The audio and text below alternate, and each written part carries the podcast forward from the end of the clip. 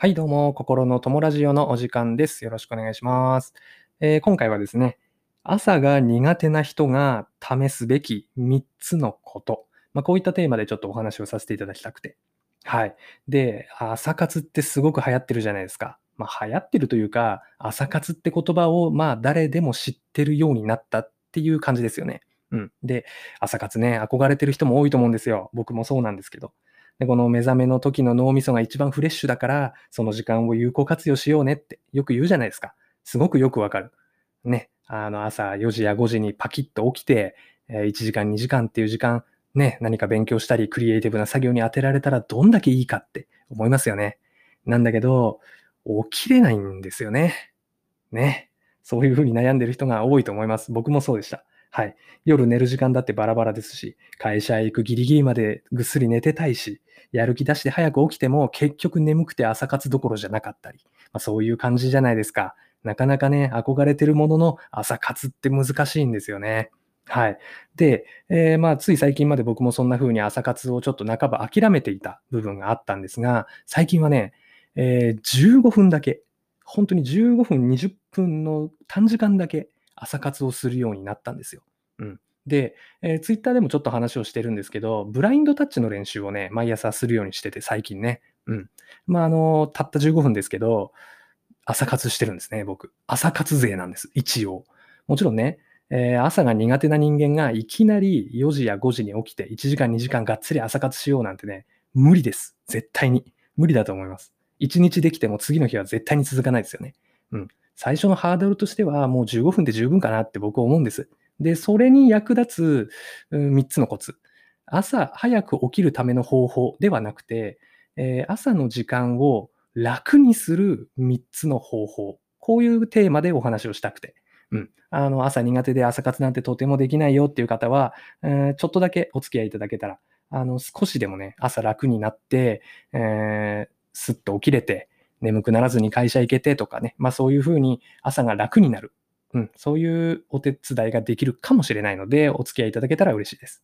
はい。じゃあ早速ね、言っていきたいと思いますが、朝が苦手な人が試すべきみっつのこと。はい。ひとつめ。これめちゃくちゃ重要なんですけど、えー、光で起きるタイプの目覚まし時計。これを使いましょう。これね、マジで起きれるんですよ。はい。で、Amazon で、まあ、光、目覚ましみたいな感じです。調べるとすぐ出てくるんですけど、本当にね、にせんえん、さんぜんえん、さんぜんえんしないぐらいで買えちゃいます。あの、買って損は絶対にしないと僕は思いますね。で、あの、たまにね、早起きのコツとして、日の光を浴びましょう。太陽の光を浴びましょうってよく言うじゃないですか。うん。朝起きたらベランダに出て太陽光を浴びることでセロトニンが出て目が覚めますなんてね、よく言うんですよ。すごくわかるし、理論的だなと思うんですけど、冬場は太陽出てないんですよね。この時期。うん。全然無理なんですよ。カーテン開けて寝ても暗いまま、太陽光なんて浴びれない。で、ベランダに出て太陽浴びようって言うけど、ベランダに出れりゃ苦労しないよっていう人も多いと思うんです。布団から出れなくて困ってんだからみたいなね。僕もそうだったんですよ。全然その日の光を浴びて目を覚ますっていうことができなかった。その点、この光タイプの目覚まし時計は、もう枕元に置いとくだけですから。枕元に置いとけば、太陽光と同じような性質の光を枕元で当ててくれて、目が覚めますと。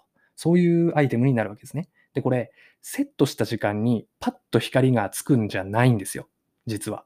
で、これ、例えば朝ろくじにセットしますと。したら、ろくじにパッと光が灯されるんじゃなくて、そのさんじゅっぷんまえ、ごじはんからじわじわじわっとちょっとずつ光が明るくなっていくんですね、これ。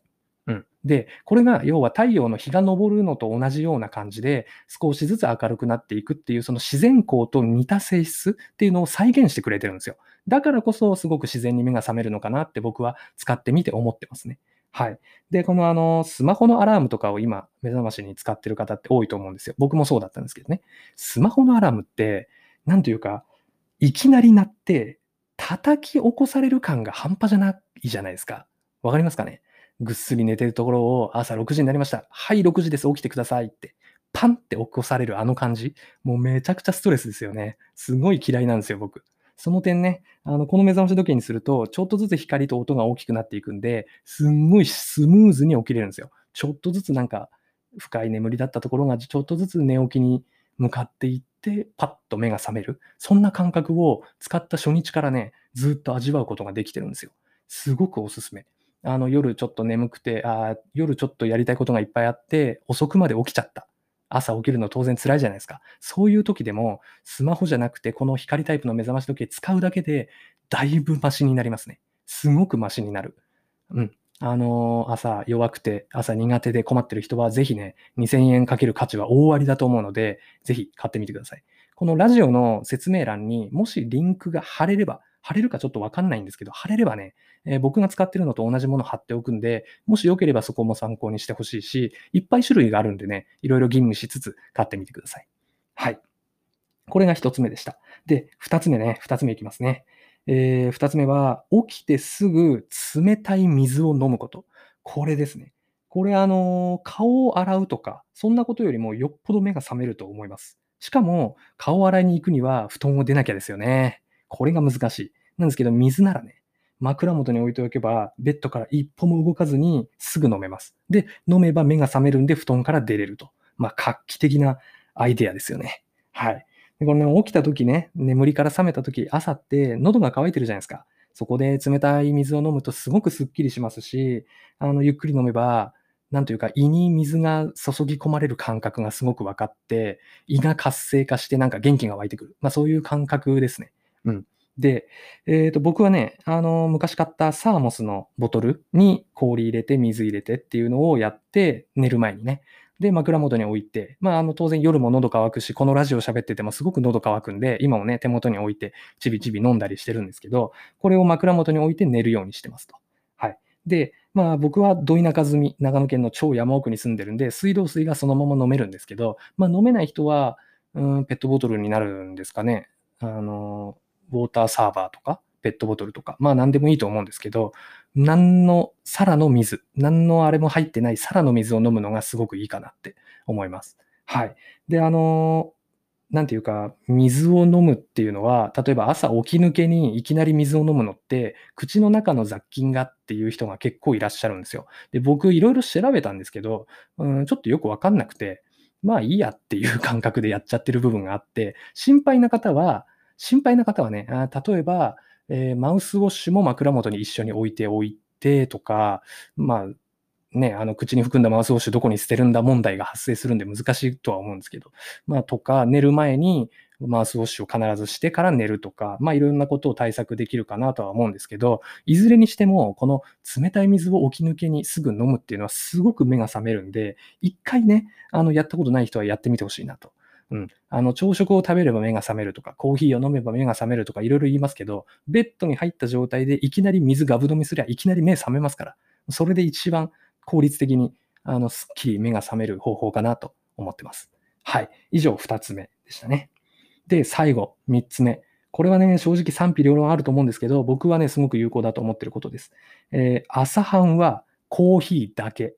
もうこれですね。もちろんね、朝飯食べた方がいいよっていう方多いと思うんですよ。多いと思う。多いと思うんですけど、僕は抜いた方が圧倒的に朝、調子良くなりました。はい。えー、そもそもね、朝食の時間を抜けば、えー、じゅうごふんの朝活は余裕でできます。はい。これが、まあ僕、最初に始めたきっかけは、ちょっとタイピングの練習したいな、朝ごはん抜いてみようって思ったんです。うん。朝早く起きるのは不可能そうだったんで。うん。で、朝飯を抜いたところ、すごく有効。まあ、時間が生まれるっていう意味ですごく有効だった。あとね、朝ごはんって僕食べなくなって初めて気づいたんですけど、眠い時に食べても美味しくなくないですか？僕美味しくないと思っちゃったんですよね。食べなくなって初めて。うん。で、眠くてね、食欲もあんまりないけど、ルーティーン的に食べるみたいなね。で、まあ、それでエネルギーを補充っていう人ももちろんいるとは思うんですけど、結局ね、朝飯食べちゃうと、会社でめちゃくちゃ眠くなるんですよね。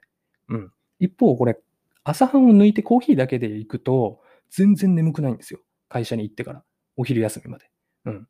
これすごく有効だと思うし、例えば朝、そもそも朝が苦手な人は、ね、ギリギリまで寝てるじゃないですか。そうすると時間がカツカツですよね。カツカツだから、慌てて食べちゃって全然朝食を楽しめない。とても優雅なブレックファーストとは言えないみたいなね。そういう状態になってて、なんか心に余裕がないというかね。そういう感じで、ああ、もうまた今日も忙しいみたいな、もう会社に行かなきゃな時間だとか追い込まれて、ちょっと毎朝毎朝ちょっとしたストレスを抱えつつ生きていっている状態だったんだなって、僕、朝飯を抜くようになって初めて気づいたんですよ。うん。で、朝をコーヒーだけにすると、まあ、さっき言った通り時間に余裕ができて、しかも午前中眠くならずに元気に過ごせます。はい、で、小腹が空くっていう人がよくいるんですけど、小腹が空いてた方が集中できるんですよね。うん。で、あの会社の仕事に集中してればすぐランチですよ。だってはちじはんからね、大体の会社は出社して、はちじはんからは始まるじゃないですか、お仕事が。じゅうにじにはランチですから、さんじかんはんなんですよね。たった。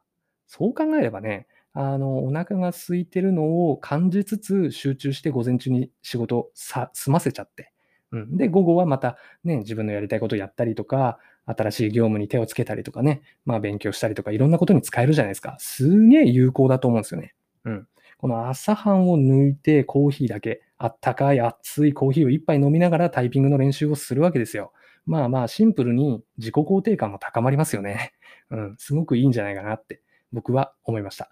ぜひね、あの賛否両論あると思いますけど、朝苦手でどうしてもダメだと、そういう方は試してみてほしいなと、そういうふうに思います。はい。ということでね、まとめに入りますけれども、どうしても朝が苦手な人がぜひ試してほしいみっつのこと、えー。光で起きる目覚まし時計を使うこと。そしてふたつめが、起きてすぐに冷たい水を飲むこと。で、最後に朝飯をコーヒーだけにしてみること。このみっつをお話しさせていただきました。はい。で、まあ、朝活してるから偉いとかね、そういうことを言いたいんじゃないんですよね。毎朝、ねみーと言いつつもギリギリまで寝て、慌てて支度して名刺書き込んでみたいな、そういう生活が少し嫌だなと、もし思うなら試す価値はあるんじゃないかなと、そういうふうに思うわけですね。うん、で、えー、最後になりますけども、これね、朝活をするためには、夜の過ごし方を改善すべきっていう意見も多いじゃないですか。うん。あのスマホのブルーライトは、えー、にじゅういちじ以降はカットしましょうとかね、うん、あのテレビは何時までで終わりにしましょうとか、お風呂はもうちょっと早めに入りましょうとかね、まあ、いろんなことがあると思うんですけど、非常にね、夜は夜で、えー、やりたいこともいっぱいありますし、家族がいるんで家族との時間の過ごし方もね、ルーティン的にある人もいると思うし、まとまった時間が取れるのが逆に夜だけだよっていうパパさんママさんも多いと思うんです。そんな方はね、えー、夜の過ごし方っていうのを改善するのは難しい。だからこそ朝活が難しいみたいなね、そういう風になっちゃってると思うんですよ。僕もそうなんですけどね。そういう方はぜひ、ちょっとでも朝すっきりと起きられるこのみっつの方法を試していただくことで、えー、夜は夜でやりたいことをやる。そして朝も今までよりちょっとだけ有意義に使えると。そういうことになると思うので、あの、試す価値は十分にあるんじゃないかなと思っております。はい。僕はね、今じゅうごふん、にじゅっぷんぐらいしかね、朝活できてないですけど、できればね、えー、ちょっとずつこれをルーティン化していって、少しずつ時間も伸ばしていけたらいいなって考えてます。あの、最初はね、えー、じゅうごふんでもちょっとでもいいじゃないですか。うん。あの、朝を有意義に使うっていうのはすごく、うん、自分にとってもプラスですし、自己肯定感も高めた状態で会社に行けますんでね、すごく、あの、いいんじゃないかなと思います。はい。ということでね、今回はそんなところで終わりにしたいと思います。僕のラジオではね、まあこんな感じでサラリーマン向けに、まあ人生もうちょっと楽しく生きていきましょうとかね、生産性上げていきましょうとか、夢を叶えましょうとか、そういったテイストでお話をさせていただいてます。あの、会社を独立することが決定して、えー、そんな僕の日常や考えていることを発信したくて、えー、撮り始めました。ぜひね、あの、今後もお付き合いいただけたら嬉しいと思ってます。はい。ということでね、以上で終わりにしたいと思います。また、お聞きいただけたら嬉しいです。最後までお聞きいただきありがとうございました。おやすみなさい。